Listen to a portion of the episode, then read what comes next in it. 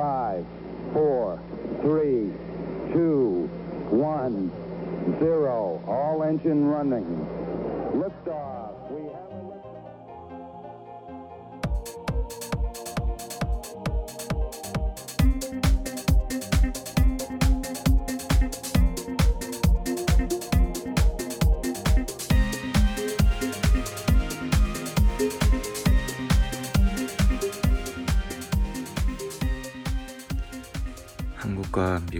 스타트업 테크 기업 이야기 조강의 4센트 그 43회를 시작하겠습니다. 42회에서는 좌충우돌 그러나 노력의 끝판왕 초보 창업자 텍사스 오스틴에서 재활 로봇 사업을 하시는 링크다인의 김봉수 대표님, 신선아님의 인터뷰 1회를 들어보셨고요.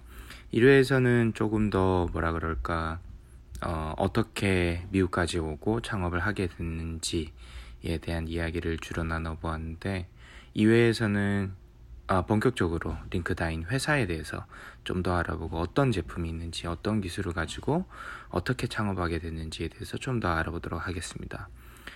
아, 예, 그 쉽지 않은 그 각각의 과정들을 아주 힘겹게 하나하나 해결하고 계시는 김봉수 대표님 그리고 신선아님 어, 화이팅의 말씀을 전해드리면서 2회도 즐겁게 들어주시길 부탁드립니다.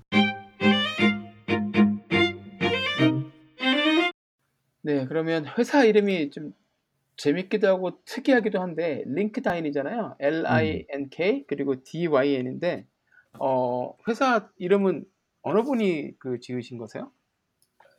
어, 부끄럽지만 제가 지었고요. 네. 나름대로 잘 짓는다고 지었는데 진짜 짓고 나니까 엉망이더라고요. 진짜 그거를 다 링크드인으로 어, 자동 수정해주고. 근데 이제 원래 그 뜻은 이제 로봇에서 이제 관절형 로봇에서 그 관절마다 이루어져 있는 그 구조, 기, 길다란 구조를 링크라고 하고요. 그게 네. 링크들이 연결됐을 때 linkage라고 하고요. 예. 예, 그 이제 링크들이 이루어진 그 구조들이 이제 어떤 동력학적인 그런 이제 현상을 일으키는 게 로봇이잖아요. 그래서 이제 link dynamics 그걸 합쳐서 링크 다인이고 예. 또 이제 저희가 지향하는 로봇 자체가 이제 사람하고 이제 물리적으로 상호작용하는 것에 특화된 거다 보니까 이제 사람과 로봇 간의 링크 그 사이에 일어나는 dynamics 그런 음. 걸 이제 함께하는 의미에서 링크 다인이라고 나름대로 의미는 좋게 지었는데 그러게요. 예. 정말 진짜 최악의 이름인 것 같습니다.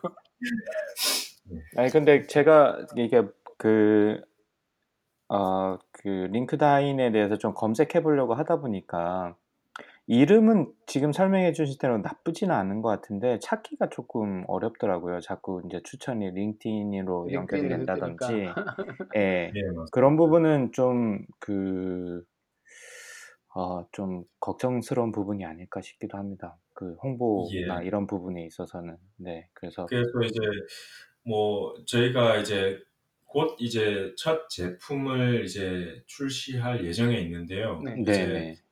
계획은 이제 그런 제품 저희가 대표성 있는 그런 제품 이름을 잘 지어가지고 음. 그 제품 이름이 나중에 알려졌을 때 그 제품 이름을 거꾸로 이제 회사 음. 이름으로 한다는 그런 이제 계기를 삼아서 나중에 회사 이름을 바꿔야 되지도 않을까 그런 생각을 하고 있습니다. 그것도 음. 나 예, 괜찮은 생각, 생각 이긴 하네요. 저희도 회사 이름이 원래 나노소트였다가 나노셀렉트로 바, 바꾼 거였거든요. 음. 네. 저희는 물론 이제 이름 안 바꾸면 소송하겠다는 그 레터를 받아가지고 어쩔 수 없이 바꾸긴 한 건데.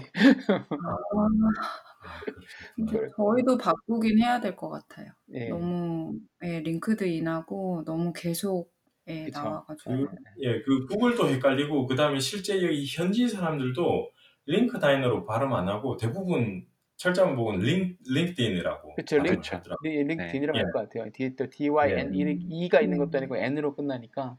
음. 그, 예. 그렇죠. 예. 예. 그래서 제가 잘못했구나. 그러니까 아니, 하다 근데 보면 진짜 뭐 내용은 너무 좋은 것 같은데. 네. 네, 그렇죠. 네. 내용만 좋았던 걸로. 그럼 회사 지금 제품이 이제 좀 나- 조만간 나온다고 하셨는데, 그럼 그 제품은 어떤 건가요?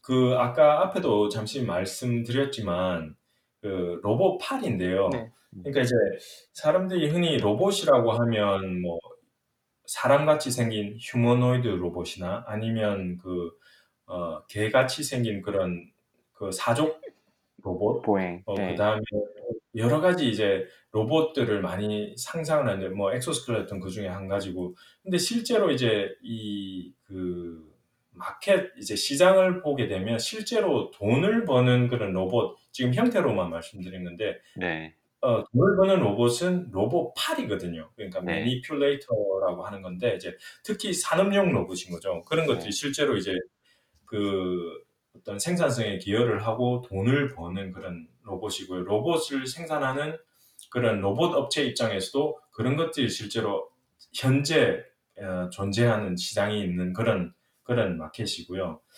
그다음에 이제 최근에 이제 한 최근 10년 전부터 이제 어, 붐이 이르는 게 산업용 로봇 중에서도 사람 팔만 하게 한 크기로 해서 파워도 제한시키고 그다음에 여러 가지 안전 장치를 어, 첨가를 해서 예를 들면 사람하고 부딪혀도 그 자리에 멈춘다거나 이렇게 해서 사람 바로 옆에서 일을 할 수 있는 그런 로봇 팔이 등장하기 시작했는데 그것을 이제 한국말로는 협동 로봇이라고 하고 collabo collaborative 로봇이라고 하고요.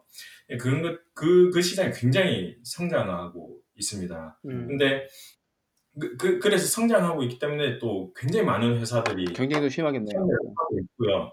그 이제 스타트업도 많고 대형 어, 원래 그 큰 로봇 회사들도 그쪽도 많이 만들고 있고요. 근데 이제 반면으로 이제 그런 산업용 로봇 외에 또 서비스용 로봇 분야가 이제 지금 향후 뭐 5년, 10년 내에 굉장한 성장을 산업용 로봇 이상으로 시장이 커질 것이라고 다들 예측을 하고 있는데요.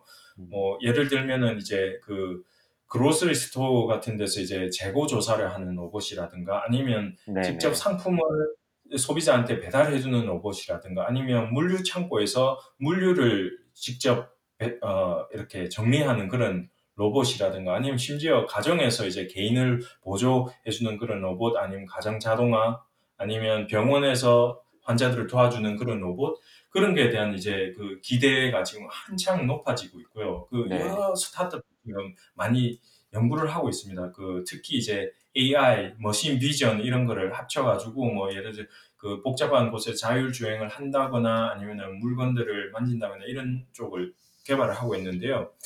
그 중에서 그런 서비스용 로봇 중에서 이제 그 특히 로봇팔이 기존에 그런 어떤 산업용 콜라보 로봇 뭐 그런 쪽을 갖다 쓰는 경우가 많거든요 현재. 네. 근데 이제 그런 로봇 같은 경우는 이제 약간 기술적인 내용을 말씀드려서 죄송한데 이게 위치 제어 위- 위치 제어용 로봇이거든요. 그러니까 산업용 로봇도 마찬가지로 그 상상하시면 어떤 거냐면 예를 들어 엘리베이터 문이라든가 음. 아니면은 그 미니밴의 자동 문 있지 않습니까? 네. 그런 것들이 이제 그 위치 제어의 단편적인 예라고 볼 수 있는데 예를 들면 막으면 어느 순간 어, 이상 넘어가면 안전으로 이제 멈추긴 하지만 뭐 자꾸 이렇게 자연스럽게 인터랙션을 할 수는 없지 않습니까? 그냥 이제 네. 진행되는 대로 쭉 진행되는데 이제 그 저희가 진행하는 것은 이제 그 위치 제어가 아니라 힘 제어 로봇이거든요. 네. 힘 제어 로봇이라는 거는 이제 예를 들면 그 이제 그 어떤 자동차에서 이제 그 휠 같은 이런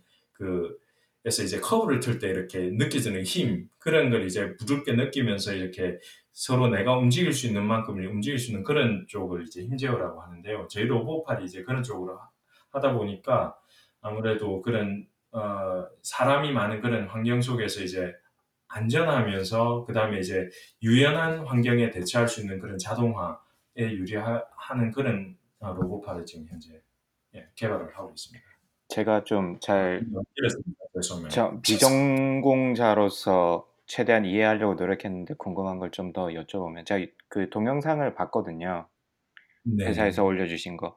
그러니까 되게 제 관점으로 봤을 때는 좀 아 이게 괜찮다라고 느낀 점은 그 VR 그 아, 어, overhead mount 쓰시고 이렇게 뭐 수술하는 장면이었나 그런 그 영상 클립이 중간에 조금 있었는데 그게 그렇죠. 네. 사실 그런 어떤 그 device를 들고 한다 그래도 이게 어느 정도의 힘으로 어떤 얼마만큼의 힘을 줘야 될지 수술같이 아주 정교한 작업 같은 경우는 이런 게 트레이닝 하기가 사실 쉽지가 않은데 제가 이해한 바로는 예, 지금 그 링크다인에서 만들고 있는 회사의 로봇과 연결해서 같이 쓰면 이런 어떤 얼마만큼 힘을 주고 어, 하는 것까지 컨트롤이 되는 게 저는 되게 이- 다른 데랑은 좀 다르다라고 느꼈는데 제가 이해한 게 맞나요?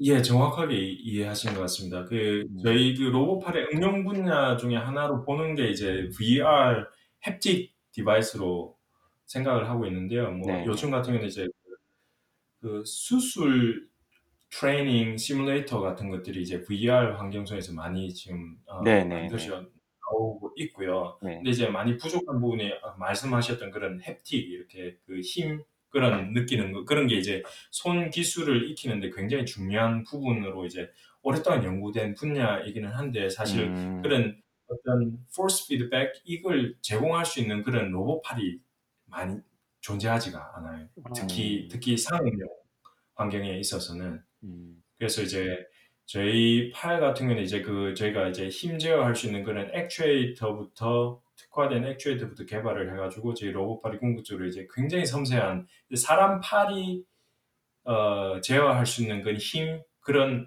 어떤 그 레졸루션 그런 것보다 음. 더 섬세하게 조절할 수 있는 그런 팔인데 네. 이제 그러다 보니까 이제 여러 가지 그 뭐 예를 들면 수술할 때 이렇게 바늘로 쿡 찌른다든가 이런 아주 미세한 그런 느낌까지도 이제 표현을 할 수가 있거든요.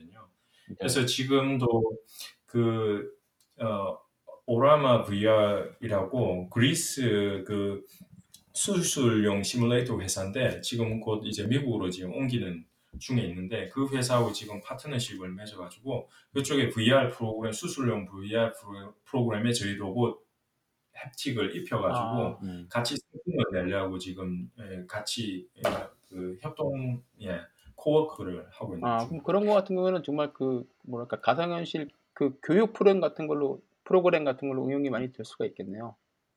음, 예, 그렇죠. 그 의대 같은 곳이나 병원에서 이제 그 young surgeon 그러니까 이제 학생들이나 젊은 음. 의사들이 새로운 의사 어, 그 수술 기술을 배울 때 그렇죠. 이제 뭐 예를 들어 예 학생들 같은 경우는 이제 그런 어떤 이렇게 그 뭐지 그 연구용 시체 뭐 이런 거에 대해서 이제 뭐 연습을 하고 그 전에는 뭐 어떤 목업 그런 데서 연습을 하고 이랬는데 실제로 그 연습하고 트레이닝하는 기간 그 기회가 상당히 부족하다고 하더라고요. 그래서 음.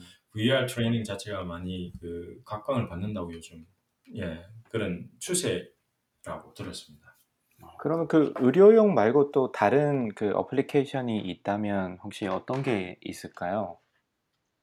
그 VR 쪽에서 말씀드리는 거라면 음, 그 VR용으로 봤을 때 이제 시뮬레이터라는 게 요즘 그 어떤 그 직업 훈련 이런 네. 쪽으로 많이 쓰이고 있고 예를 들면 뭐 군대 같은 경우도 이제 그 비행기라든가 아니면 이런 그 군사 장비들에 대한 어떤 정비 교육이라든가 네네. 아니면은 이제 공군 같은 경우에서는 이제 그 비행 조종 기술 같은 초기 훈련 같은 경우도 이제 가상 현실을 통해서 이제 훈련을 네네. 하고 그러는데 네네. 아마 그 중에서도 어떤 그 손에 전달되는 어떤 힘이 굉장히 중요한 그런 트레이닝 코스 같은 경우는 아마 음. 이런 햅팅 장비가 좀 도움이 되지 않을까 하는 예, 생각도 있습니다. 음, 그래서 제가 좀 종합을 해보자면 아마 이 그 로봇 분야가 아닌 전공자 분이 들으시기에 제 나름의 어떤 해석을 더해서 좀 쉽게 제가 이해한 바로 설명을 해보자면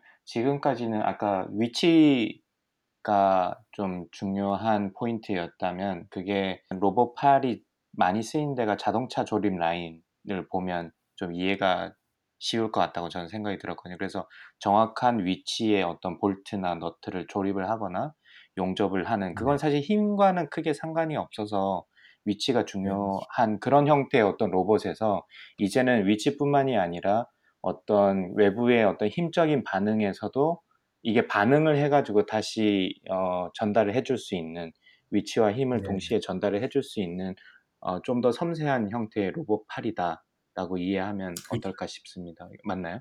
예, 역시 경영 경영 하시는 분의 예, 아, 정확한 예, 네. 이해이신 것 같습니다. 네, 제, 제가 이런 분. 제가 이런 분하고 방송하고 있어요. 아, 네. 네네네. 그러면 그 거, 그게 아까 haptic이라고 설명을 하셨는데 그게 연구가 많이 진행됐다고 했는데 이 박사님이 가지고 있는 뭐 아까 액추에이터라고 표현을 하셨던 것 같은데 그게 이제 강점이 있으신 건가요? 아니면 어떤 부분에 그 예. 중에서도 강점이 있는지? 예, 핵심 기술은 액추에이터고요. 그러니까 음. 액추에이터라는 건 뭐 쉽게 말씀드리면 이제 구동계 그 모터라는 것이죠. 네. 근데 이제 그 일반적인 기존의 그런 액추에이터, 로봇 액추에이터는 그 구조 자체가 이제 위치 제어를 잘 할 수 있는 것이고요. 아, 예. 네, 힘 제어 자체가 근본적으로 좀 한계가 있습니다. 네. 근데 네. 이제 저희 같은 이제 그, 그 액추에이터 구조 자체를 처음부터 다시 개발을 했고요. 음. 그래서 이제 그게 지금 현재 특허 특허 진행 중이 있고 음. 이제 로봇이 최종적인 게 이제 그 행동이 그런 액추에이터부터 기인이 돼서 그 음. 액추에이터에 맞는 저희만의 또 그 고유한 어떤 그 컨트롤 제어 음. 그런 알고리즘을 구축하면서 이제 최종 로봇 음. 이제 힘을 제어할 수 있는 로봇으로 이제 나오는 거죠. 네. 제가 또 아까 그 동영상을 보면서 잠깐 든 생각이 게임 같은 것도 요즘 VR로 많이 하잖아요. 근데 게임을 하는데 칼싸움을 제가 이게 떠올렸거든요. 그래서 뭐 그 Jedi처럼 칼싸움을 하는데 지금 같은 경우에는 이제 상대방이 저 칼이랑 부딪혔을 때 어떤 진동적 정도만 징하고 울려주는 정도만 할 수 있는데 아마 이 기계를 사용을 하면 이게 상당히 그쪽에서 가해지는 힘만큼 저한테 좀 전달이 되면 야 이거 진짜 제대로 된 칼싸움이 되겠다라는 생각이 들었어요. 맞습니다. 그 네, 그게 정확히 이해하시는 예. 정확한 것이고요. 그 앞전에 그 한국 그, 그 드라마 중에 아람브라의 궁전이라고 혹시 넷플릭스에서 봤어요. 예, 그- 예, 굉장히 이제 흥미롭게 봤는데 이제 저는 이제 그쪽 분야에 이제 담고 있는 이제 그 가상으로 이제 싸우는데 어떻게 그렇게 이제 힘을 받고 하는 게 이제 음, 약간 난센스 그, 그 부분이 자꾸 이렇게 걸리더라고요. 이제 네. 예를 들면 저희 팔 엑소스켈레톤을 저희 로봇팔을 하면 이제 그런 걸 할 수 있는데 뭐 이런 그런 생각을 하면서 이제 상상을 하긴 했는데 네. 이제 실제로 이제 중국 같은 그런 이제 VR 아- 아케이드 예. 예. 그런 쪽 같은 실제로 로봇을 이제 그 VR 햅틱이나 아니면은 뭐 여러 가지 그 응용에 쓰면서 실제로 로봇이 그런 VR 시장에 들어가고 있더라고요. 근데 음, 저희도 그 게임, 게임 응용에 대해서 이제 한번 좀 타진을 해보고 했는데 음, 사실 이 그 시장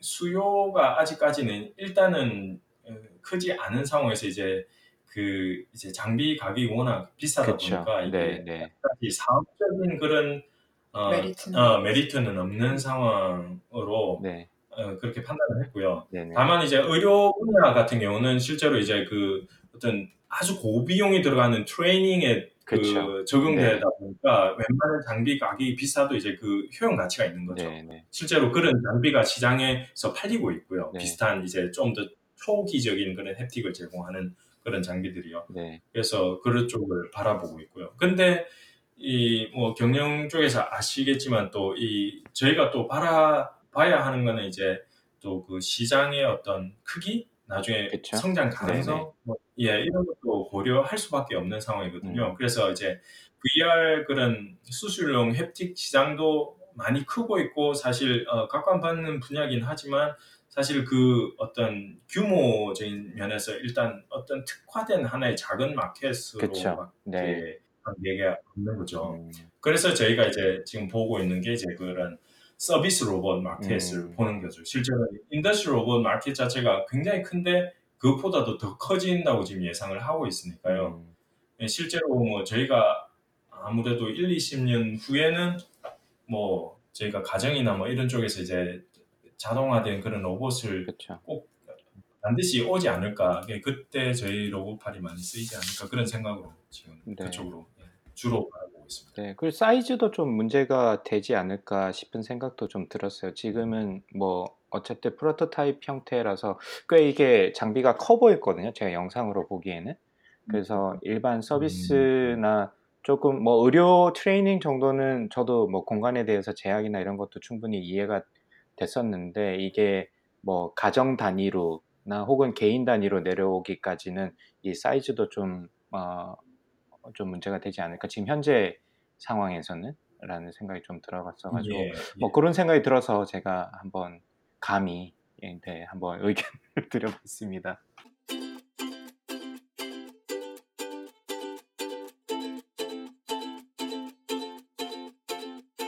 주무시는 예, 죄송합니다. 진지하게 나오는 말씀이셔서. 네. 아 그러면 저기 아까 잠깐 또 이제 초반에 그 자금을 이제 어떻게 마련하는가에 대해서 먼저, 먼저 일단 얘기를 했는데 말씀을 잠깐 얘기를 네. 나눴었는데 장인어른께서 일단 seed money를 주셨고 그리고 나서 이제 아, angel 투자를 받을 기회가 있었으나 조건 때문에 맞지 않아서 거절하고 SBIR로 이제 Phase 1 첫 번째 그 정부 미국 정부의 스타트업 그 지원 자금을 받아서 시작을 하셨잖아요. 어, 그 네. SBIR로 시작하면서 그러면서 이제 한 명씩 한 명씩 채용을 이제 하면 하시면서 지금 회사를 키워 오신 건데 어, S 그 다음에 뭐 따로 투자를 받거나 하신 적은 있으신가요? 그게 예 이제 아마 집 사람이 예, 할 말이 좀 있을 것 같은데요. 아, 예. 그, 어, 조성한 박사님께서도 아시겠지만, Phase 1에서 이제 Phase 2로 넘어갈 네. 때, 저희가 Phase 2를 뭐 바로 연이어서 신청을 하더라도 아무래도 좀 갭이 그쵸. 있고, 그 사이를 또 저희가 어떻게든 버텨야 되는 상황이거든요. 그렇죠. 네. 그래서, 그리고 이제 Phase 2가 된다는 확신도 없었고, 물론 최선을 네, 다했지만, 그리고 저희는 운 좋게 이어서 이제 받게 됐지만, 그래서 이제 제가 또 예, 근데 이거는 약간 무슨 하늘이 주신 기회처럼 제가 좀 생각이 드는데요. 물론 저는 종교가 없는 사람이지만 그 제가 8년 전에 이제 연구소를 그만뒀는데 그 저는 이제 좀 한 분 한 분 좀 인연을 되게 좀 잘 소중히 여기는 편이긴 네, 한데 그러신 것 같아요. 그 저희 회사에 저희 부서의 부서장께서 그 제가 이제 남편 유학이 끝나고 이제 미국에서 남편을 도와서 이제 회사를 차렸다는 이제 소문이 그쪽으로 갔죠 대전까지. 근데 이제 이분이 뭐 이렇게 이렇게 하시다가 저한테 연락을 하신 거예요. 음, 물론 저도 이제 가끔 연락을 드렸지만 그래서 이제 그런 식으로 이제 제가 개인 투자자를 만나게 된 거예요. 어, 진짜 순전히 제가 아는 인연으로. 펀드레이징까지 하셨네요, 그러면. 근데 네, 그래가지고 뭐 사실은 개인 개인에게는 되게 큰 돈이지만 회사를 운영하는 입장에서는 사실 이제 몇 음. 개월 정도의 운영비밖에 안 되지만 그래도 개인한테는 굉장히 큰 그렇죠. 음, 돈이거든요. 그렇죠. 네. 근데 그거를 8년 전에 회사를 관둔 직장 그 부하가. 이렇게 운영한다는 회사에 그러니까 굉장히 좀 저에 대한 신뢰도 되게 두터우셨었고 그리고 저희 남편이 뭐 특히 이제 로봇이란 분야기도 하고 좀 굉장히 흥미로워 하셨는데 그 찰나에 이제 또 남편의 전 직장 그 동료분께서 또 연락을 하시는 음. 거예요. 너네 투자 받냐? 오. 이렇게 우리가 작게 개인이지만 이렇게 좀 투자를 할 수가 있냐? 음, 뭐 이런 식으로 해 가지고 제가 몇 개월 전에 이제 한국에 갔을 때 이제 제 지인과 제 뭐 뭐 그냥 솔직히 말씀드리면 저희 뭐 사촌이라든가 네. 뭐 이런 이런 분들이 제가 이제 열심히 살고 있는 걸 아니까 이제 개인적으로 투자를 하고 싶다. 네. 조금 조금씩 그래 가지고 제가 한국에 갔을 때 한 10만 불 정도를 유치해서 왔어요. 어, 대단하시네요. 그렇기도 했고 그 다음에 또 정말 운이 좋은 게 저희가 첫 번째로 뽑은 직원이 있었거든요. 그 친구가 이제 남편 박사 때 이제 학부 참여생으로 음. 남편이 이제 로봇을 개발하는 걸 옆에서 굉장히 많이 지켜봤던 학생이었는데 그 친구가 뭐 이것도 저에겐 너무 행운이었는데 그 친구가 이제 직장을 다니고 있었는데 저희가 이제 상업했다는 얘기를 듣고 너무 로봇을 자기도 하고 싶으니까 음. 굉장히 좋은 연구소에 다니고 있었거든요. 네, 네. 이쪽에서. 그래서 이제 본인도 2년 정도 일을 했고 내가 join을 하고 싶다. 그러니까 join을 하고 싶다 뭐 이런 식으로 의사를 밝혀서 우리가 지금은 펀드가 없기 때문에 너를 이렇게 뽑을 수는 없는데 펀드가 되면은 음. 반드시 너를 채용하고 싶다 뭐 이런 이런 얘기들을 오가면서 이 친구가 이제 또 저희가 다행히 Phase one이 네. 됐잖아요. 근데 이제 그때 이제 저희 월급은 그러니까 남편의 월급은 정말 최소한으로 해서 한 명을 고용할 수가 있게 된 상황이었는데 또 그 친구의 가족분들이 저희 회사에 투자를 하고 싶다고. 아 그래요? 어. 어, 네. 그러니까 왜냐면 그 친구의 선택을 또 와 뭐 얼마나 어, 괜찮으니까 얘가 이런 직장을 아. 관두고 걸로 간다 음. 뭐 이런 생각을 했던 네. 것 같아요. 그래서 뭐 삼촌, 고모, 뭐 할아버지 뭐 이렇게 해 가지고 정말 만불씩 뭐 예를 들어서 음. 그런 식으로 해서 또 저희 그러니까 초기 자금으로서는 굉장히 좀 큰 또 몇 만 불을 이렇게 다 해 주셔 가지고 저희는 뭐 정말 그냥 하늘이 주신 기회처럼 예, 해가지고 그런 일들이 끊임없이 일어났던 것 같아요. 음. 조금 조금 조금씩 뭐 해가지고 남 결국에는 이제 남편의 직장 동료 그분도 이제 좀 투자를 해주셨고. 해주셨고 음. 그래서 예, 그래서 저희가 인복이 많다 뭐 그렇게 생각을 예, 하고 있습니다. 그걸로 이제 저희가 간신히 좀 버텨왔던 거죠. 그 사이에 정말 회사 문을 닫을 수도 있는 상황이었는데 예, 그렇게 야, 했습니다. 그래도 일단 2년 아까 말씀하신 대로 그 2년을 한번 맺으면 그거를 굉장히 소중히 간직하시고 계속해서 이제 그 뭐랄까 유지해 가시는 게 결국은 나중에 큰 중요할 때 큰 도움이 돼서 돌아왔네요. 그렇네요. 네. 그렇죠? 예, 제가 예, 살면서 그걸 진짜 처음으로 음. 이렇게 체감한, 예, 예, 그렇기도 하고, 남편도 이제 그 학부생하고 네. 또 인연이 그렇죠, 그렇죠. 저희에게 또, 예, 너무 소중했던 거였고, 또 그 친구가 있었던 연구소에 있는 또 다른 친구를 또 소개해줘서 두 번째로 이제 또 그 회사의 오퍼를 뿌리치고 또 저희 회사에 음. 또 두 번째로 온 친구도 있고, 이게 계속 좀 아시겠지만 그 회사를 운영할 때 사실 사람이 다잖아요. 네, 처음에 네. 진짜 그렇죠. 한몇 명이 이렇게 있을 때는 뭐 저희도 회사 생활 해봤지만 사람이 다기 때문에 저희는 그 그게 제일 중요했거든요. 어떤 사람이 들어와서 지금 어떤 역할을 음. 해주느냐. 그게 제일 중요했기 때문에 그것도 좀, 좀 인연으로 이렇게 이렇게 소개 소개하고 결국엔 세 번째 직원도 그렇게 저희한테 이제 찾아오게 됐죠. 남편이 이제 박사 때 이렇게 남편이 하는 걸 옆에서 지켜봤던 앞 앞에 랩실에 있던 예, 석사생이 이제 또 찾아오게 돼서 어, 아, 굉장한 매력이 있으신데요, 김, 김봉민 박사님이? 그냥 확 네. 조금이라도 같이 일하거나 일하는 걸 본 사람들이면 다 이 회사로 그렇네요. 오는군요. 네. 네, 저희한테는 어떻게 보면 되게 운이 그게 좋았던 예. 운이 아주 진짜 예. 예. 근데 어, 네. 기분도 되게 좋으실 것 같아요. 반면에 이제 또, 예, 또 이제 저희가 또 반대로 생각하면 저희가 생각하는 정말 소중한 그런 인- 인연의 분들이 또 말하는 저희가 이제 빛을 지고 음. 있는 거라고. 생각을 하다 음. 보니까 지고 네, 이제 있어서 이 진짜 저희가 하는 게 진짜 망하면 아, 정말 그분들 얼굴 어떻게 보지 이런 네. 그런 어떤 네. 부담도 사실 있어서 특히 특히 이제 집사람이 아는 분들이 이제 많다 음. 보니까 좀 집사람도 스트레스도 많이 받는 것 같고 그그 이유로 네, 제가 잠을 못 자고 있습니다. 그렇죠, 그렇죠. 예. 네.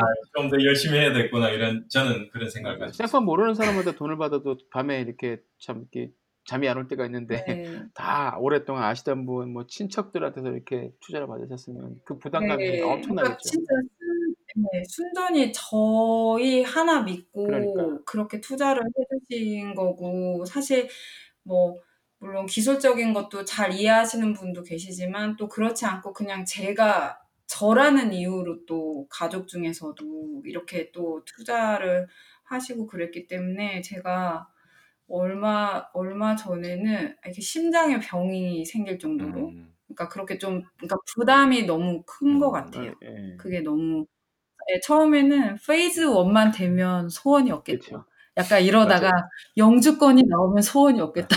이러다가 예, Phase 2가 되면 뭐더할 나위 없겠다 이러는데 아, 뭐그 뒤로 계속 이게 막 그러니까 상황이 바뀌니까 이게 정말 아 역시 월급쟁이가 최고인가 막 약간 이런 생각도 들고 예, 좀 저희처럼 좀 그런 생각도 많이 하실 것 물론 같아요. 예 저희가 조 박사님 앞에서 진짜 어, 그 네, 햇병아리 명함을, 어. 햇병아리 아, 네, 그 방금 네. 말씀하신 그게 사실 저희 질문 중에 하나였는데, 그러니까 한국에서 어떻게 보면 이제 직장 생활 하신 거랑 지금 미국에서 하고 계시는 일이 그 일의 성격이 전혀 다르잖아요. 그러니까 R&D도 그렇고 막 그러니까 한쪽에서는 그냥 R&D였을 거고 지금은 제품을 만들고 거기는 이렇게 큰 조직, 되게 안정적이고 그런 정부의 펀드를 받아서 운영되는 조직에서 일하셨는데 지금은 모든 것이 이렇게 불확실한 그 불안정한 스타트업에서 일하시는데 그 두 개 어떠세요? 비교를 해보시면 음, 저는 저는 모르겠습니다. 저는 이제 그 불안정한 부분도 물론 이제 크게 있긴 있는데 사실은 저는 오히려 이제 어떤 저희들만의 어떤 그런 어, 의지와 비전을 가지고 저희가 어, 설정하는 그런 목표를 향해서 저희가 어, 저희의 방법으로 이렇게 일을 해 나가는 그 주체적으로 해 나간다는 그 그 자체가 사실 그 부담감이나 스트레스보다 음, 더 크거든요 네. 제 입장에서. 예, 그래서 이제 오히려 이제 뭐 이 정도 스트레스는 뭐 설사 내가 한국에서 직장 생활을 한다 하더라도 한 40대 정도 되면 뭐 가장 어, 활발한 그런 자리에서 스트레스를 많이 받아가면서 할 텐데 뭐 이거는 그런 색, 어, 뭐 여기나 저기나 똑같을 거다 그런 생각을 들고요. 그래서 이제 그것보다는 이제 좀 어떤 그런 더 이런 긍정적인 부분 그런 쪽이 저한테는 좀 더 크게 다가오고 있습니다. 근데 제, 그거는 제 입장이고요. 근데 이제 예, 집사람에 대해서는 좀 할 말이 없습니다. 네, 그러셨어요. 아니, 되게 평소 때 재밌다가 가끔씩 생각은 나실 것 같아요. 아 그래 뭐지 힘들 때 이제 예전 생- 예전 그 안정적인 큰 조직 생활을 해보셨으니까 예, 예. 그렇죠. 어, 예, 뭐 아무래도 뭐 그렇게 되면 분명히 잃고 있는 부분이 있으니까 지금도 예를 들면 일에 그렇다 보니까 이제 온 신경과 생각과 이런 모든 생활의 어떤 중심이 그런 일 쪽으로 가야 되다 보니까 이제 보다 좀 개인적인 삶 그리고 또 애들하고의 어떤 관계 뭐 이런 쪽에 있어서 아무래도 아, 한국에서 그런 직장 생활을 했었으면 좀 더 낫지 않았을까 하는 그런 그런 아쉬움은 있는 것 같아요.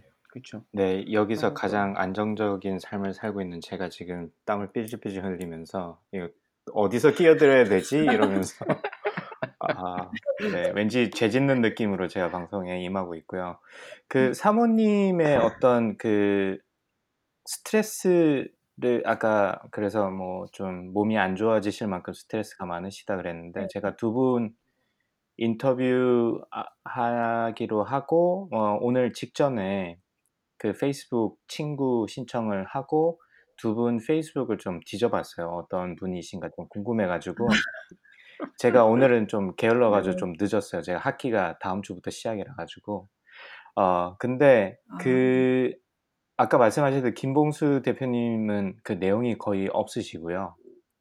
어, 사모님의 예, 제가 거의 네, 사모님 그 페이스북에 글이 좀 이- 있었는데 다 회사 대부분 회사 얘기해서 뭐 Phase 1이 어떻고 뭐 어, 어떤 제품 그 로봇 관련된 링크 뭐 이런 걸 보고 아 굉장히 그 열정적으로 사업을 하시고 계시구나라고 느꼈었는데 지금 말씀하시는 거 보니까 한국 가서 돈도 가져오시고 아, 그러니까 투자도 받아오시고 이런 그 열정이 그대로 느껴지네요. 애기 사진은 보통 그 아기가 아직 어리기 때문에 대부분의 그 엄마들의 페이스북이나 SNS는 아, 애들 얘기가 많거든요. 근데 사진은 애들 사진이 몇 장이 있는데 내용은 다 비즈니스 회사 얘기밖에 없어가지고 아 이분 어떤 분일까 사실 되게 궁금했었는데 이제 그 미스테리가 좀 풀리네요. 네, 네. 음, 아니 애기들 사진은 사실 그 페이스북에 보면은 조성환 박사님하고도 이제 일촌인데 네. 1초. 사실 이제 어느 순간 아 1초 1초는 옛날 어머 나 다 나오네. 연식 인증. 네, 네. 편집해 주세요. 네, 아무튼 네, 좀 근데 어느 순간 이게 아이들 사진을 계속 올리는 게 사실 조금 부담스럽다고 해야 될까요? 왜냐면 저희 눈에는 정말 눈에 넣어도 안 아픈 음. 자식인데 이게 페이스북에서 이렇게 뭐 강 교수님도 알게 되고 막 이렇게 이렇게 하다 음. 보니까 사실 조금 제 지인들한테 조금 도움이 될 만하거나 음. 아니면 저희 회사에 일들이 음. 있었을 때 좀 이제 좀 주변에 저희를 걱정하고 격려해 주는 분들이 워낙 많기 음. 때문에 사실 그런 올리는 네네. 거거든요. 저희가 이렇게 하고 음. 있고 뭐 이런 것들을 보여주기 위한 거, 거라서 좀 아이들 사진은 좀 웬만하면 이제 조금 너무 개인적인 거는 음. 사실 안 하게 된 것 같고요. 인스타에 아주 많이 올리고 있습니다. 얼마 전에 제가 인스타로 많이 올라갔고 페이스북은 정말 그 예, 아재들의 놀이터가 되어가고 있어서 점점 예, 지금 최근 들어서 또 약간 더 그런 네, 것 네. 같아가지고요. 맞아요. 예, 예, 예. 그래서 조금 약간 사무적이면서 아니면은 약간 뭐 이런 것들, 예, 이런 것들을 조금 예, 최근 들어서 좀 올리게 되는 것 아, 같아요. 그러시군요. 아, 네. 그러면 다음 질문으로 좀 넘어가 볼까요? 네네. 어, 미국 이제 정부에서 아까 SBR 펀딩을 받으셨는데 그거 말고 어, 뭐 미국, 미국 그 텍사스 주에 지금 계신데 텍사스 주 정부에서 혹시 뭐 스타트업 지원 자금이라든지 혹은 그 프로그램 같은 거에 참여해 보신 적은 있으신가요? 어, 제가 그 이제 처음 창업하면서 그쪽을 많이 네네. 알아봤었는데요. 그 여기 텍사스에 2015년까지인가 해서 스타트업 지원 자금이 굉장히 큰 게 있었던 것 아, 같아요. 네. 주정부 자금이요? 그 한, 예. 예, 예. 그몇 규모의 어떤 그 자금이 조성되어 있었는데 실제로 그 예전에 에, 창업했던 그런 스타트업 회사들 같은 경우는 그쪽에서 많이 지원을 네. 받았더라고요. 근데 안타깝게 2015년 정도에 그게 이제 프로그램이 종료가 되고 이제 더 이상 없는 아. 걸로 알고 있습니다. 음. 어. 아, 아쉽네요. 왜?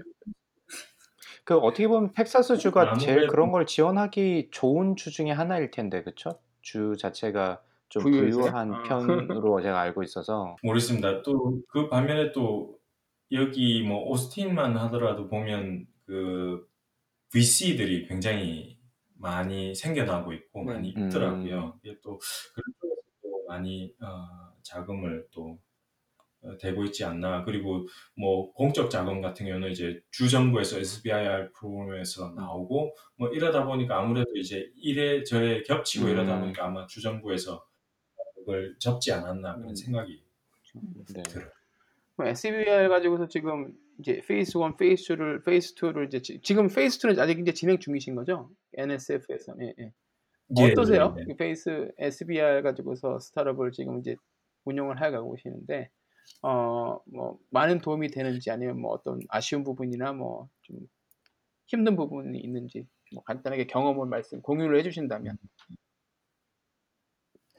뭐 일단은 어, 뭐 두말 할 나위 없이 굉장히 큰 도움이 되고 있고요. 일단 자금적으로 봤을 때 저희가 뭐 아실 조성환 박사님께서 잘 아시겠지만 뭐 이게 저희가 나중에 갚아야 할 돈이 아니고 저희가 이 돈을 갖고서 해야 할 일은 진짜 성실히 이 그 제시한 목표를 이루고 저희가 상업적으로 성공하면 되는 거기 때문에 사실 뭐 어, 그 어떤 저희가 뭐 그 외에 이제 자금이 없는 상태에서 이 자금이 없으면 사실 회사를 문을 닫아야 하는 그 정도로 저희가 의지를 하는 그런 자금원이고요.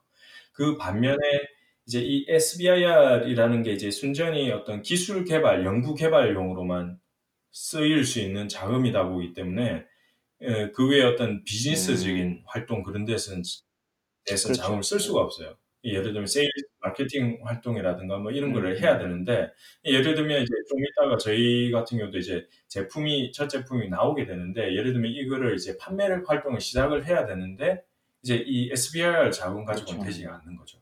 이제 그래서 이제 이 상업적으로 이제 더 나아가기 위해서는 결국은 또 이제 그 어떤 private fund 쪽으로 이제 어, fund raising을 아마 해야 될 음, 거고 그렇죠.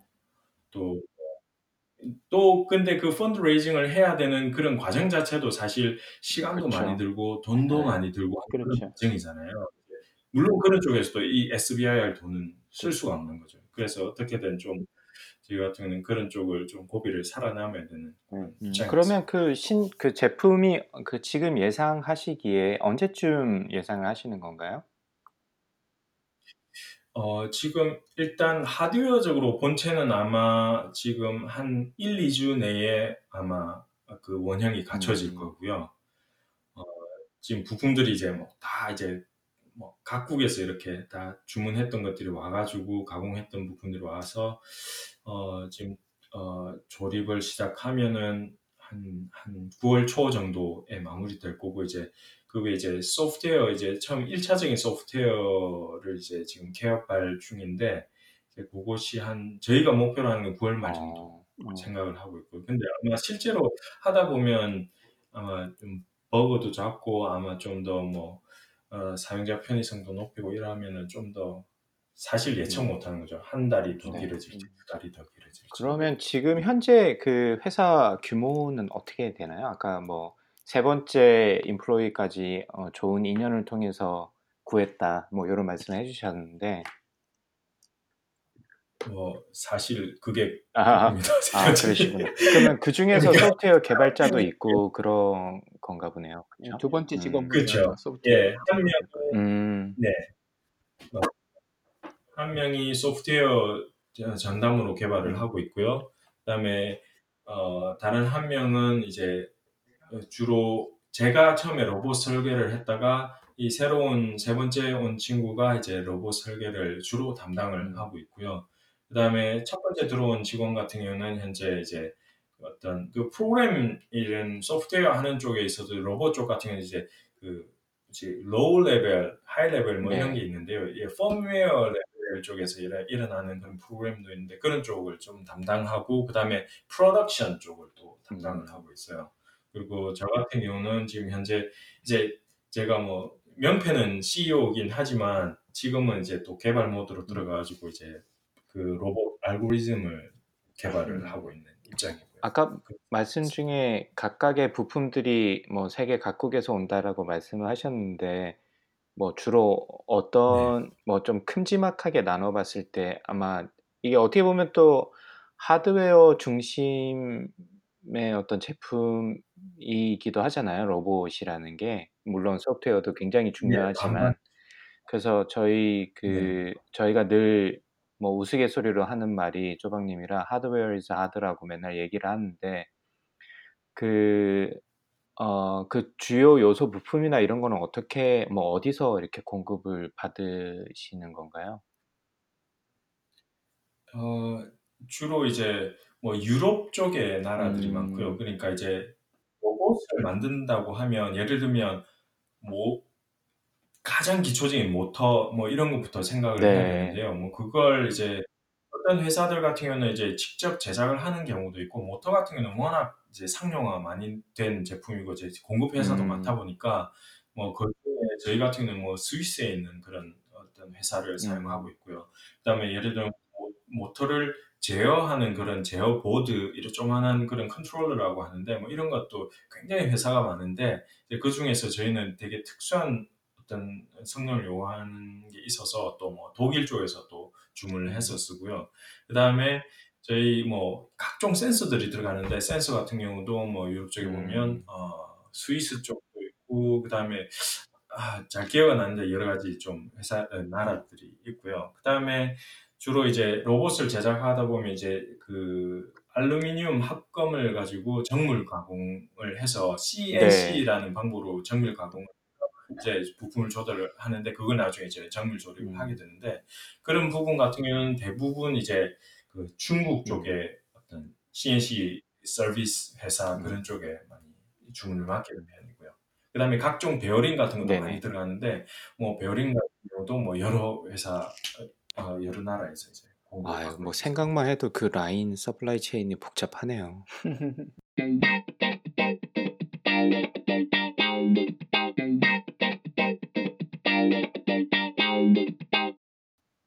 제품 출, 출시 를 이제 앞두고 어, 투자 유치도 지금 계속 active하게 알아보고 계시는 건가요? 아니면 아, 예, 계획은 하고 있고요. 지금 아직 시작한 단계는 아니고요. 그래서 이제 어, 그러니까 요즘은 점점 더 이제 그 private fund를 받기가 어려워지는 입장인 것 같아요. 시- 특히 신생 음. 스타트업 같은 경우에는 특히 이제 그 뭐라고 해야 되나 이- 그 바, criteria가 많이 네. 높아진 것 같아가지고요. 뭐 예를 들면 단순히 뭐 아이디어나 뭐 아니면 시제품 정도로만으로 펀드레이징 하기는 좀 어려운 것 같고요. 저희 같은 경우도 이제 최소한 어, 프로토타입을 지나서 어떤 제품 단계에 가까운 그런 시제품이 나왔을 때 그리고 한 발 더 나으면 최소한 몇 개의 제품이라도 팔았을 때 그때가 좀 음, 그나마 어, 펀드레이징을 할 수 있는 그런 시기인 것 같고요. 그래서 저희도 지금 이 첫 번째 제품 출시를 기다리고 있고, 그 다음에 지금 뭐, 뭐몇 군데서 이렇게 관심 있게 컨택하고 있는 저희 네트워크 통해서 컨택하고 있는 그런 어떤 네. 잠재적인 고객 그런 쪽한테 이제 접촉을 해서 실제로 조금이라도 이제 판매를 할수 음. 있으면 가장 좋고요. 만약에 할 수 없으면은 뭐 예를 들어 그런 이제 판매 계획을 가지고 이제 내년 초 정도나 해서 이제 어, 투자자를 찾아다닐 음. 지금 계획이 있습니다. 지금 이제 김, 예, 김봉선 대표님 말씀하신 게 사실 저희 방송 지난주에 저희가 이제 그 시카고에서 얘기했던 거랑 어떻게 보면 연결이 네. 되잖아요. 그때도 저희가 얘기했던 게 작년에 미국에 한 100, 130 빌리언 그러니까 150조 원 정도가 VC 투자가 됐는데 사실 얼리 스테이지 스타트업들 음. 특히 그리고 이제 하드웨어나 맞아요. 예, 기술 기반의 스타트업들은 오히려 시드 펀딩이나 시리즈 L 받기가 더 힘들어지네. 힘들어지고 있다. 예, 딜 수가 예, 줄어들고 있다라는 이제 그래프를 저희가 이제 보고서 얘기를 나눴었는데 지금 딱 해준 하신 말씀이 네. 정확히 그거랑 일치를 네. 하죠. 그 아예 그 현장에서 그렇게 예, 이거 느끼시는 뭐- 모양이네요. 예. 그렇죠? 네. 그렇죠. 예. 그러니까 직접 만나시다 보면 피드백이 대부분 그렇게 들어오거든요. 투자자들로부터. 그 그거에다 플러스 약간 텍사스 쪽이 좀 더 그런 투자 입장에서도 좀 더 보수적이라고 아. 저도 겪었고 인터넷에서 봐도 사람들도 그렇게 얘기를 하고 그러더라고요.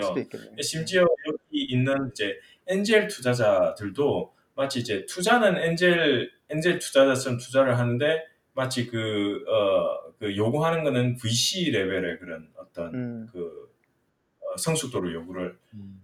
하더라고요. 그- 그러니까 이제 예를 들면 제품 판매가 레버뉴가 없으면은 투자를 안 한다 이런 게 보통 음. 기본 자세더라고요. 그래서 이제 좀 그래서 저희도 그나마 이제 저희가 아직까지 좀 이럴 수도 있, 지만은 그나마 이제 실리콘밸리 쪽이나 아니면 보스턴, 뉴욕 쪽이나 이런 쪽의 VC들을 찾아가야 되지 않을까 그런 음. 지금 생각을 하고 있습니다. 그렇죠. 아무래도 그쪽이 더 일단 투자 창업자도 그렇지만 투자자 풀도 굉장히 많아서 그리고 그쪽은 네네. 아무래도 예, 그 다른 지역 보수적인 지역들보다는 그래도 투자자들이 이제 앞 단계 리스크 감수하고 많이 투자들 많이 하고 하니까 아무래도 가능성이 높기는 할 음. 텐데 예, 하여튼 이래서 SBI 굉장히 중요합니다. 도움이 많이 돼요. 네. 그러면 뭐 이어서 이왕 그 오스틴에 대해서 약간 어떻게 보면 단점 이야기를 음. 잠깐 말씀하셨으니까 그 지역적인 의미에서 오스틴에서 창업을 하, 시고 나서 느끼신 뭐 장점 혹은 단점 뭐 생활적인 부분에서 아까 앞선 얘기랑 좀 겹칠 수도 있을 것 같은데 비즈니스적 측면까지 포함해 가지고 뭐 오스틴 지역이 가지는 장단점이 있다면 뭐 어떤 게 있을까요? 아무래도 제일 큰 거는 진짜 뭐 값싼 생활비와 함께 값싼 음, 회사 운영비 그게 아무래도 제일 큰 네. 장점인 것 같아요. 같은 돈으로 좀 더 긴 기간을 네. 살아남을 수 음. 있다는 거. 그게 저희 같은 초기 회사한테는 음. 이제 굉장히 중요하고요.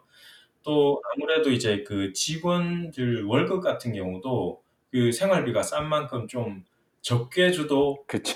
용서가 되는 그런 네. 그런 상황이죠. 예, 그래서 이제 제- 정말 저희 직원들한테도 미안하지만 정말 많이 주고 싶은데도 많이 못 챙겨주는데 그나마 이제 그런 생활비가 음. 싸기 때문에 그 친구들도 이제 생활은 할 수가 있는 거죠. 예, 그런 부분이 아무래도 제일 큰 장점이 아닐까 싶고요. 어, 또 그 외에 이제 어, 근래 들어서 오스틴이 또 스타트업의 어떤 그런 어, 제2의 어떤 실리콘밸리 뭐 이런 거, 어, 음. 그런 거를 이제 표방을 한다고 네. 많이 얘기를 하더라고요. 이게 실제로 다운타운 쪽이나 이런 쪽에 보면 VC들도 많이 자리 잡고 있고 그다음에 accelerator도 많고요. 그다음에 뭐 예를 들어 WeWork나 아니면은 뭐 Capital Factory 같은 뭐 그런 어떤 어떤 그 공동 사무 공간 그러면서 이제 또 투자자들하고 뭐 다른 co-founder들하고 연결시켜주는 그런 공간 뭐 이런 네트워크 그런 공간도 있고 그다음에 각종 스타트업 행사 같은 그런 것도 많이 있는 것 같고요. 예, 예, 그런 환경이 좀 조성되고 있는 것 같습니다. 그래도 아직까지 여전히 뭐 이제 IT 음. 위주의 그런 스타트업 그런 위주의 환경인 건 확실하고요. 그 하드웨어 창업을 하시면서 뭐 하드웨어라고 제가 categorize를 해도 될지는 아직까지 잘 모르겠지만 어쨌든 그 예, 텍사스 음, 맞으신- 오스틴에서 느끼시는 어떤 어려움 같은 게 혹시나 있을까요? 아까 말씀하셨던 IT가 좀 주로 이룬다고 하셔가지고 텍사스에서 왜 그러면 하드웨어가 뭐 이렇게 네. 잘 어, 크지 않았나라는 생각이 좀 들기도 해서 혹시 어떤 차이가 좀 느껴지시는지. 예, 그 어, 아무래도 이제 그 어, 스타트업 쪽에 근데 생태 자체가 음. 어떤 IT 그런 쪽의 위주고 그게 뭐 음. 오스틴도 예외가 아니다 보니까 어, 관련자들 투자자들이라든가 아니면은 뭐, 뭐 개발자들이 뭐 음. 하드웨어 쪽에 부족하다든가 특히 뭐 로보틱스 쪽 전문가가 음. 부족하다든가 뭐 이런 쪽은 어, 좀 단점이고요. 그다음에 이 투자자들 입장에서도 이렇게 그 어떤 IT 입장에서 바라본 그 스타트업의 음. 어떤 그 기대치 이런 게 사실 하드웨어 네. 스타트업들은 항상 못 미치거든요. 그 속도면이라든가. 진출 그 시점이라든가 아니면 그 어떤 성장 곡선 이런 쪽에서 아무래도 현, 음. 현- 그 한계가 있거든요. 예, 그런 그런 관점에서 그분들이 이제 접근을 하다 보니까 좀 아무래도 좀, 시- 좀 음. 실망감을 뭐 뭐좀 좀 느낄 수도 있다. 뭐 그런 그런 면에서 이제 좀 저희가 덜 매력적으로 그분들한테 보일 수도 있는 거고요. 장기 투자를 해야 됩니다. 그렇죠. 좀 그래서 저희도 이제 바라보는 것이 이제 주, 주로 이제 투자자들이 그냥 투자자들이 아니라 기존의 어떤 로봇 회사나 아니면 하드웨어 회사들의 투자한 그런 투자자들을 이제 음. 찾으려고 노력을 하고 맞아요. 있고요. 네. 뭐 예, accelerator라든가 뭐 이런 쪽도 보면 하드웨어에 중심을 둔 그런 accelerator 뭐 이런 쪽에 기회가 있으면 한번 음. 문을 두드려 볼까 뭐 이런 생각도 하고 음. 있고요. 그러니까 이쪽을 이해 못하는 투자자한테 백날 가서 네. 얘기해봐야 예, 사실 뭐 예, 아무런 소득이 없고 예, 피드백도 제대로 받지도 못하죠. 그 사람들도 이쪽을 비즈니스 잘 모르니까. 이제 그런 측면에서 이제 그 실리콘밸리 같은 경우는 특히 이제 이런 로봇 스타트업들이 굉장히 모여 있는 것 네. 같아요. 보스턴 좀. 맞지만 예, 그러면 심지어 이제 그 비영리 단체 중에 실리콘밸리 로보틱스라고 해가지고 아마 그 소속된 회원이 한 300개가 넘는 그런 스타트업 큰 회사 로봇 회사 막 이런 소속된 단체가 있을 정도로 그쪽엔 굉장히 활발한 환경인데 저희도 유혹이 되는데 그쪽에 가서 정말 살아남기 힘들 텐데 그래도 그쪽으로 가야 되나 뭐 그런 생각도 들기도 하고요. 예. 물론 제가 가고 싶다고 해서 갈 수 있는 것도 아니고 그쪽에 투자를 받아서 환경이 돼야만 갈 수 있는 거지만 그런 것까지도 생각하는 예, 네. 현실적인 고민이시겠네요. 참고로 저희 예. 그 방송 중에 허인영 대표님이 하드웨어 어, 기반의 창업하신 분이라서 한번 시간 나실 때 방송을 조금 들어보시면 어, 좀 위로를 서로 받을 수 있지 않을까라는 생각을 좀 해봅니다. 예. 하 대표님은 UCLA에서 배터리 연구하시다가 이제 그거 가지고서 초소형 배터리 만드는 회사를 만드셔가지고 근데 그분은 네. 어, SBIR 같은 거 안 하시고 투자를 네. 바로 Y 컴비네이터에서 받으셨어요. 예. 야 예, 대단하시네요. 그렇죠. 제가 아는 한국 분들 중에 유일한 분인데, 예, 근데 아마 또 아. 비슷한 예, 들으시면 또 지- 뭐 재밌었을 네. 거예요 아마도. 아마 비슷한 예. pain point가 있지 꼭 않으실까라는. 그렇죠. 예. 음. 사실 그때 네. 허인영 대표님 나왔을 때 이 질문을 드렸었는데 한국에서 요즘에 실험실 창업에 대한 얘기도 되게 많이 하고 그리고 보니까 요즘에 이제 스- 그 UCSD 여기 계신 분들한테 얘기를 들었었는데 한국에 무슨 그 실험실 창업에 대한 그 과제가 새로 음. 생겼나 봐요.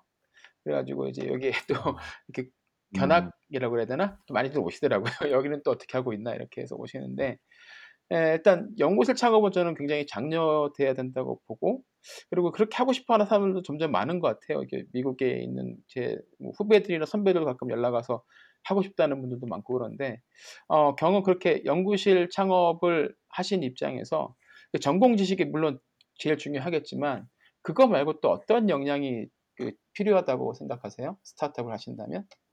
예, 뭐 아무래도 뭐 이 질문에 대한 답은 아무래도 조 박사님께서 더 폭넓은 더 이제 더 깊은 그런 어떤 어, 의견을 가지고 있으실 텐데요. 어, 제 입장에서 소견을 말씀드리면은 뭐 제가 이제 그렇기 때문에 그런데 이제 아무래도 이제 연구실에서 창업을 한다는 거는 이제 본인이 사실 먼저 창업자이기 이전에 이제 연구 개발자 출신인 거고요. 그래서 이제 아무래도 생각이 그 기술 위주의 생각이 많이 이제 박혀 있다 보니까 사실 창업하고 난 뒤에 어떤 비즈니스 마인드를 가지는 거에 대해서 등한시하거나 아니면은 사실 준비를 소홀히 해가지고 사실 어떤 창업 과정에 어려움을 겪는 이런 것들이 아마 제가 겪는 과정이 아닌가 저도 지금 현재 배우고 있는 거고요. 예를 들면 이제 연구개발자 같은 경우는 이제 물론 저희가 기술 위주의 어떤 그 창업하는 분들이 대부분 이제 고기술을 가지고 있기 때문에 이제 야, 이 기술이 진짜 상품화되면 너도 나도 정말 사려고 할 거야. 뭐 이런 이제 그 즐거운 상상을 할 이런 유혹에 많이 빠지는데 사실 뭐 현실적으로는 그게 정말 아닌 거죠. 그 이제 정말 그 우수한 기술이 정말 핵심적인 가치가 되긴 하지만 그 자체가 상품은 아니고 그 자체가 어떤 회사의 경쟁력 자체하고 어, 동일시 될 수는 없는 거죠. 이제 다만 그것이 이제 결국 나중에 이제 어떤 회사의 어떤 주, 주요 경쟁력 중에 하나는 될지언정 이제 그 확대 해석은 하지 말아야 되고요. 제 입장에서 보면은 에, 그런 측면에서 이제 그 어떤 비즈니스맨으로서의 어떤 마인드셋 이것을 이제 가져야 되는 게 굉장히 생각보다도 더 중요하다라고 생각되는데 사실 이공계 사람 입장으로서는 그게 사실 뜬구름 잡는 얘기 그쵸. 같고 뭐 어떻게 해야 될지도 모르겠고 사실 그게 중요한 것 같지도 않고 그렇거든요.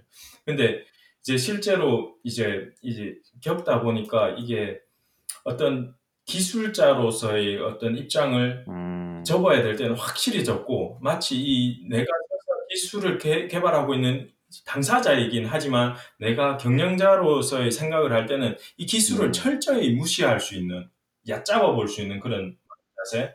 그러니까 뭐 심지어는 이렇게 야 그거 뭐돈돈 투자해서 뭐 똑똑한 몇 명 데려다가 개발시키면 되는 거 아니야? 이런 정도의 어떤 얕잡아 볼수 있는 그런 태도를 가져야 되는데 사실 쉽지가 않거든요. 음. 내가 개발 당사자. 이 그렇죠. 기술을 너무나 깊이 알기 네. 때문에 그래서 이제 그런 어떤 거의 자아 분열에 가까운 이런 어떤. 그 어떤 음. 극단적인 마인드셋의 변화 이걸 동시에 가져야 되는 게 굉장히 쉽지가 않은 것 네. 같습니다. 그래서 이제 저도 굉장히 지금 배우고 있는 상태고요. 좀 예, 예, 그런 부분이 많이 이공계 출신의 연구실 창업자들이 갖춰야 될 자세가 아닐까 생각합니다. 네, 정말 중요한 말씀해 주셨는데 저는 그래도 공동 창업자들이 있고 그 친구들이 이제 기술을 이제 일을 못하니까 그 친구들이 음, 그런 역할을 네. 해줬거든요 회사에서.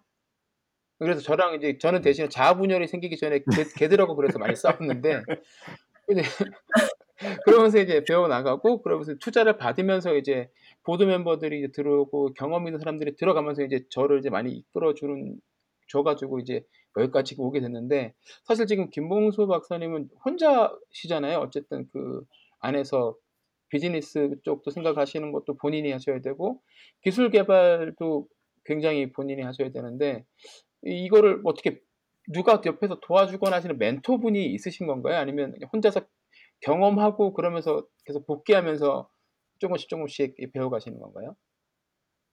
아, 지금 예 저기 어, 주위에서 이제 가끔씩 이제 어, 조언을 해주시는 분들이 계시긴 예. 한데요. 이제 에, 음. 좀 이렇게 깊이 있게 조언해 주실 수 있는 그런 음. 분들은 아직까지 없는 상태고요.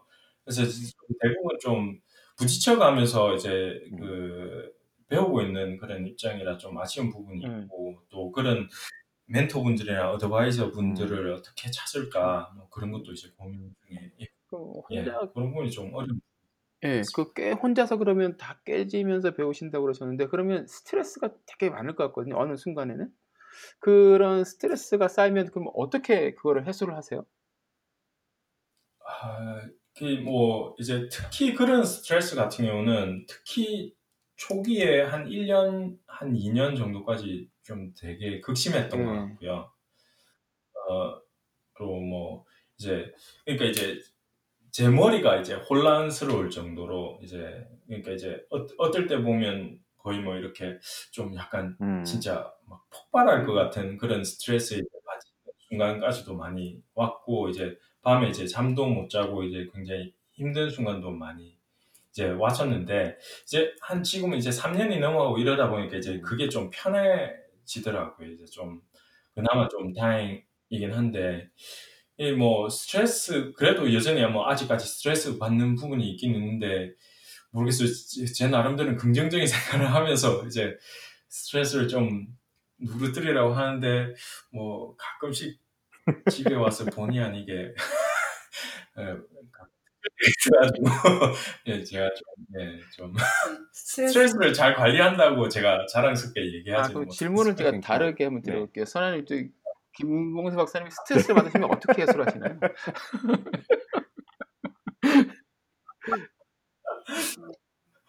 아, 그냥 저한테 해주신다고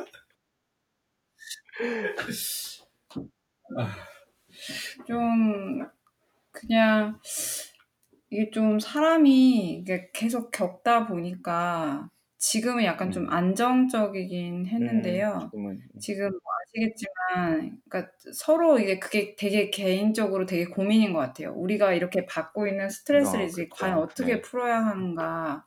왜냐하면 서로 저희는 예, 회사에서도 마주쳐야 되고 이제 집에서도 계속 회사 얘기를 맞아요. 하고 저 같은 경우는 남편은 개발자 입장과 경영자 입장을 왔다 갔다 한대지만 저는 남편의 부하 직원과 음, 그다음에 또 회사를 운영하는 뭐 이런 사람이면서 또 아이들 엄마로서 이거 이거 네. 역할을 계속 하루에도 몇 번씩 변해야 되거든요.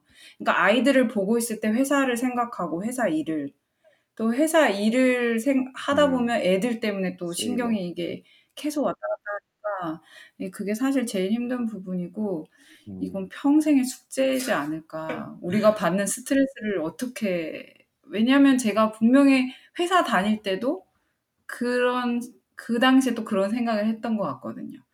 내가 이 회사를 그만두면 음, 이 스트레스가 다 없어질까? 근데 제가 또 저희가 또이 회사 회사 창업해서 뭐 이런 일들을 또 간두면은 이게 없어질까? 사실 그렇지 않잖아요. 그쵸. 끊임없이 네. 저희에게 계속 다가오잖아요, 스트레스가. 예. 근데 지금은 조금 음, 특히 아이들이 너무 어리기 때문에 저희가 지금 이제 옴수달성 못하고 짝 이렇게 하고 있는데 결국에는 둘이 좀 즐거운 음, 취미를 가져보자, 운동을 하든 뭐 이런 식으로 이게 계속 말로 말로만 운동하고 네. 있습니다. 예, 말로 운동하고 서로 위로하고 근데 그것도 어, 일부러 좀 예. 만드셔야 하지 그러고 않을까 싶은 생각이 들어요. 뭐 워낙 또 뭐 아까 말씀하셨던 초기 창업자시고 또 아주 어린 두 아이의 부모님이시기도 하니까 사실 그 하나만으로도 힘든데 두 분 다 이제 또 일이랑 어떤 가정에 묶여 있으니까 일부러라도 뭐 짧은 시간이라도 일부러 만들어서 취미를 좀 보내셔야 되지 않나 싶은 생각이 안 그러면 진짜 폭발할 네. 것 같아요. 제가 생- 예, 상상만 해봐도 힘들죠, 진짜로. 예. 그쵸. 버텨야죠. 일단은 버텨야죠.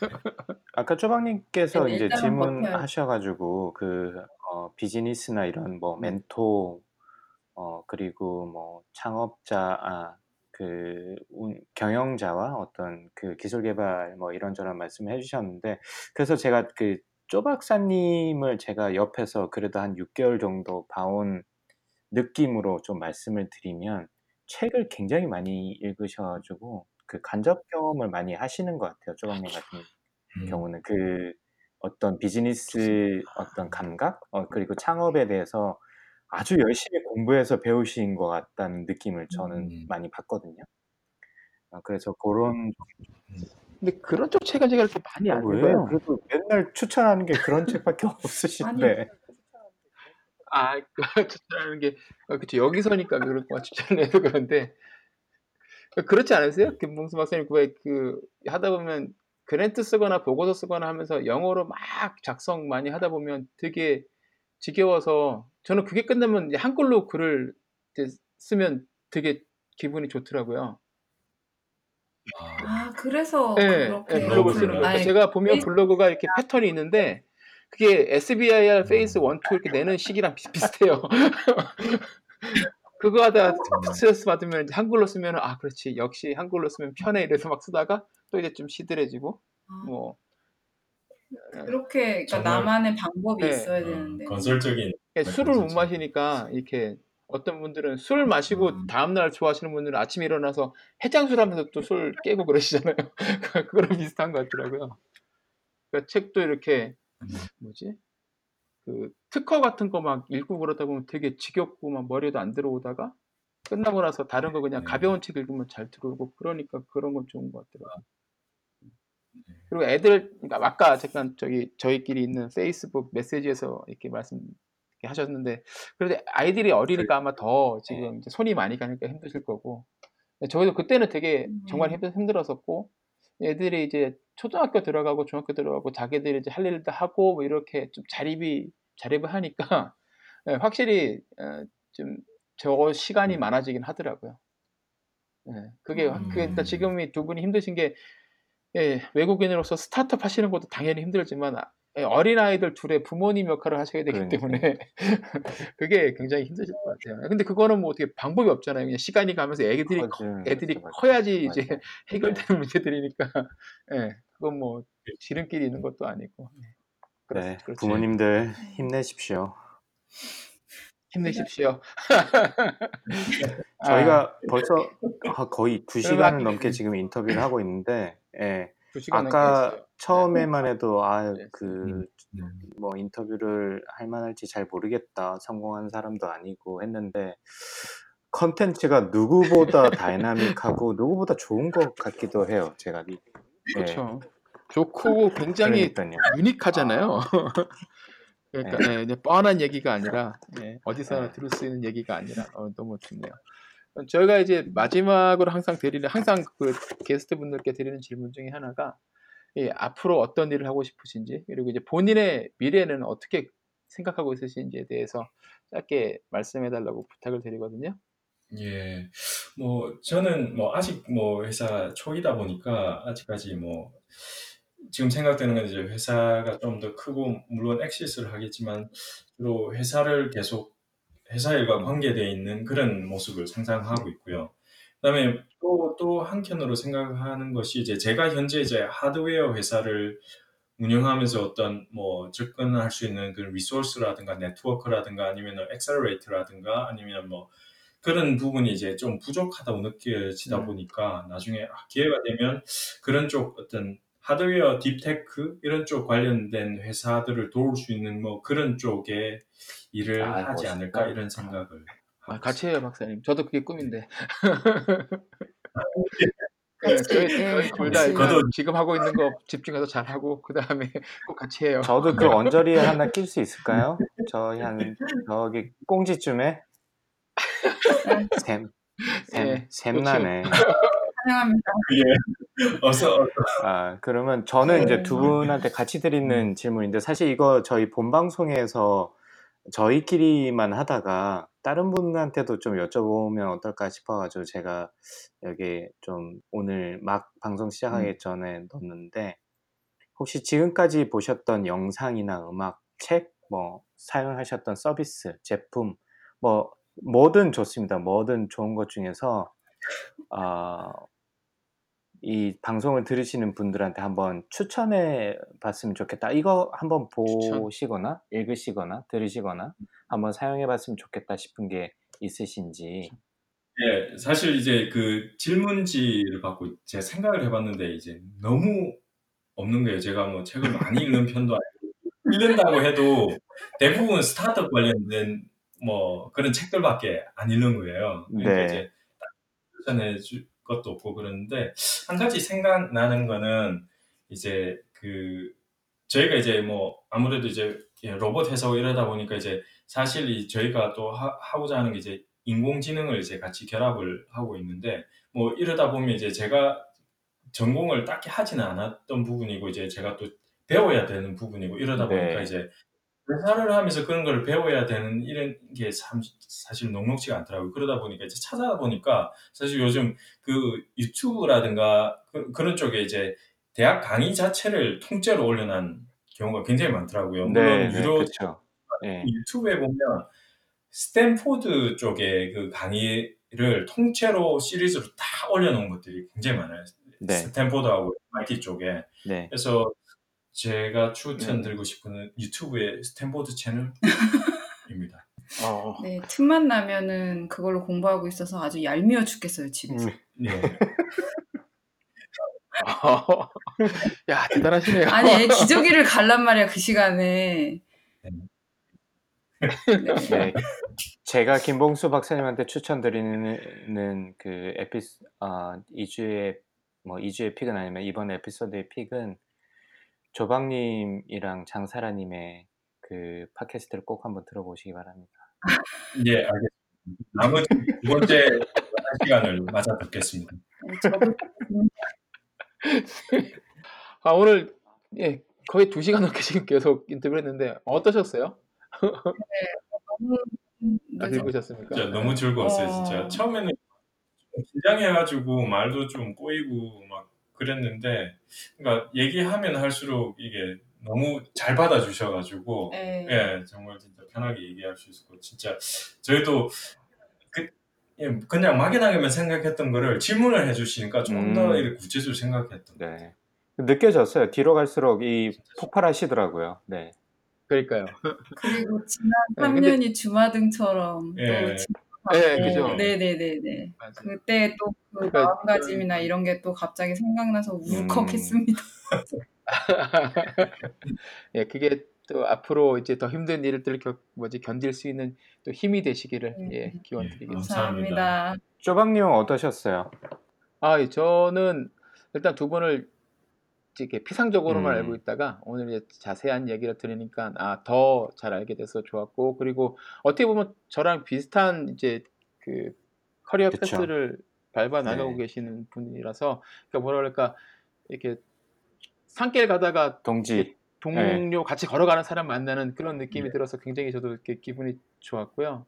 어, 가장 인상적이었던 거는 아까 그 500만 불 정도의 이제 엔젤 투자 제안을 받으셨을 때 이제 아, 내가 왜 스타트업을 했는가라는 그 가장 중요한 질문을 본인들한테 스스로 하시고 나서 아 이걸 받는 거는 내가 스타트업을 한 이유가 되지 못하겠다라는 이제 결단을 내리셨다는 부분이 예, 저는 굉장히 예, 인상적이었습니다. 그런 결정 내리는 게 쉽지가 않은데 확실히 와- 왜 이걸 해야 되는지에 대한 이유가 있으시니까 예, 그런 그 중요한 결단의 순간에 좋은 결정을 내리실 수 있었, 있었던 것 같아요. 조박님도 방송 한 감사합니다. 7개월 정도. 하니까 요약을 잘 하시는데요? 그렇죠. 제가 제가 한국말이 많이 늘었어요. 아, 네. 어, 이제 방송인 같아, 뭔가. 강박님은 어떠셨어요? 아, 저는 그, 아까도 잠깐 말씀드렸는데, 왜 그 미국에서 성공한 창업가들의 스토리를 보면, 뭐, 거라지에서 뭐 열심히 일하다가 맞아, 장인어른이나 친척들의 어떤 도움을 받아서 어, 이렇게 또 우여곡절에 뭐 이 주저앉을까 말까 하다가 이렇게 결국에는 이렇게 성공했다라는 이 루틴의 정확한 내용을 아, 똑같이 반복하시는 것 같아가지고 아 이제는 앞으로 그렇죠. 성공하실 일만 남았다. 네, 또 그래서 성공하시고 하드웨어 startup을 위한 accelerator 사업을 하시는 딱 그 네, 그 그 path로 가시는 거죠. 네, 그래서 그 엑셀러레이터로 가시면 거기서 한 자리 저 주시는 걸로. 네, 요렇게 괜찮아요. 마무리하면 이렇게. 어떨까. 네, 맞습니다. 아까 사나님께서 이렇게 본인은 인연을 굉장히 소중히 여기신다고 하셨기 네. 때문에 네, 잊지 않으실 거예요. 예, 오늘 인연을 예, 잊지 않겠습니다. 네. 아 근데 뭐 농담 네, 반 아. 진담 반 얘기했지만 진짜 아 본인 지금 그 김 대표님이나 이제 그 선아님께서 고생한 거는 뭐 고생한 축에도 안 낀다라고 이좀 겸손하게 말씀하신 것 같은데 제가 볼 때는 충분히 고생을 하고 계신 것 같고 근데 이 아까 본인 회사나 기술 얘기할 때도 특징이신 것 같아요. 창업하시는 분들의 특징이신 것 같은데 본인의 아이템에 대해서 이야기를 하니까 너무 이렇게 또 확고한 자신감을 느낄 수 있어가지고 그 부분이 저는 굉장히 인상적이었고 앞으로 모르겠어요. 저는 이 분야를 뭐 자세히 알지 못해서 뭐 어떻게 될지 감히 말씀드릴 수는 없지만 지금 가지고 계셨던 마음가짐대로 쭉 하신다면 어 뭐 아주 뭐 아까 말씀하신 빠르지는 않, 않을 수는 있지만 서서히 좀 성장할 수 있지 않을까라고 좀 긍정적인 저도 어, 느낌을 많이 받았습니다. 감사합니다. 정말 감사합니다. 예. 그리고 마지막으로 이제 음. 아 혹시 지인분들 중에 저희 프로그램에 나오실 만한 네. 분이 있으시면 혹시 추천해 주실 분이 있으실까요? 아, 스- 아, 사실 제가 모르겠는데 제가 참 이, 이 인간관계가 좁다고 이제 집사 이게 아는 분이 별로 없는데 그래서 이제 하나 한 분 찾았는데 제가 아는 분이 아니고요. 그냥 저기 한국에 네, 그 뉴로메카라고 아까 제가 협동 로봇이라고 네네네. 잠깐 소개를 드렸어요. 그걸 2003년, 2013년도인가 창업을 하셔가지고 지금 굉장히 성공적인 상태에 지금 다다르신 분이 있거든요. 네. 박종훈 박사님, 박종훈 대표님이라고 음, 있는데 이제 워낙 바쁘셔서 아마 응하실지 안 하실지 모르겠지만 제가 이분 하시는 얘기를 듣고 싶어서 혹시 아, 네. 저희가 한번 연락 한번 해보겠습니다. 뉴로메카 어려운 예, 예. 홈페이지 찾았어요. 어려운 일을 저희한테 던지시는구나. 네. 예, 꼭, 꼭 네, 섭외해 주시면 정말 제가 꼭 해드리겠습니다. 네, 여- 예, 노력해 보겠습니다. 감사합니다. 자, 네. 밤 늦은 시간까지 감사합니다. 예, 고생 너무, 많으셨습니다. 예. 두분 너무 수고 많으셨고 정말 즐거웠습니다. 예, 즐겁게 예, 저도 즐겁게 녹음했습니다. 예, 예. 감사합니다.